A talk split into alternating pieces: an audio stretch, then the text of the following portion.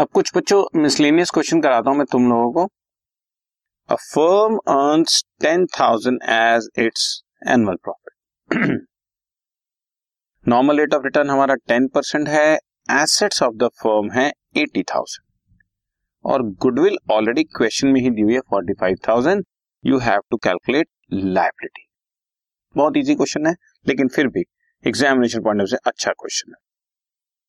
सबसे पहले हमारे को 10,000 रुपीज एक्चुअल प्रॉफिट दिया हुआ है, तो 10,000 divided by normal rate of return into 100, capitalise value of firm आ गई 1,00,000 रुपए। गुडविल का फॉर्मूला होता है बच्चों कैपिटलाइज मेथड से, capitalise value minus net assets.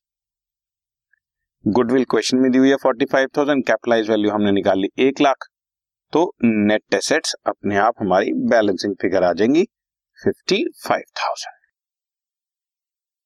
Net assets का फॉर्मूला हम जानते हैं कि total assets minus outsiders liability. Total assets भी क्वेश्चन में 80,000 गिवन है, नेट एसेट्स अभी अभी निकाला 55,000, तो ऑटोमेटिकली आउटसाइडर्स लायबिलिटी 25,000 आ गई।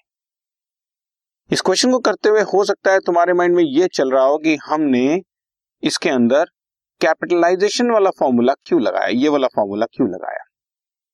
वो क्वेश्चन के अंदर ही क्लियरली लिखा होगा आपके सामने कि वैल्यू ऑफ गुडविल 45,000, मैं लिख देता हूं बच्चों एज पर कैपिटलाइजेशन मेथड से हमने कैलकुलेट किया। ये क्वेश्चन के अंदर क्लियरली दिया होगा। और वैसे भी अगर तुम ये न भी दिया हो तो इसके अलावा और कोई तरीका ही नहीं है क्वेश्चन को सॉल्व करने का।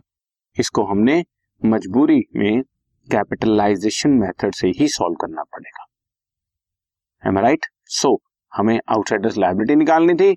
आउटसाइडर्स लायबिलिटी के लिए हमारे पास नेट एसेट्स होने चाहिए।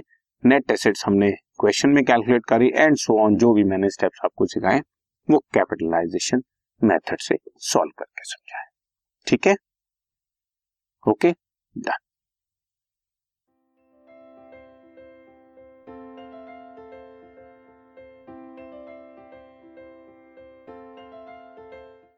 This podcast is brought you by hub hopper and Shiksha Abhiyan. अगर आपको ये पॉडकास्ट पसंद आया तो प्लीज़ लाइक, शेयर और सब्सक्राइब करें और वीडियो क्लासेस के लिए शिक्षा अभियान के यूट्यूब चैनल पर जाएं।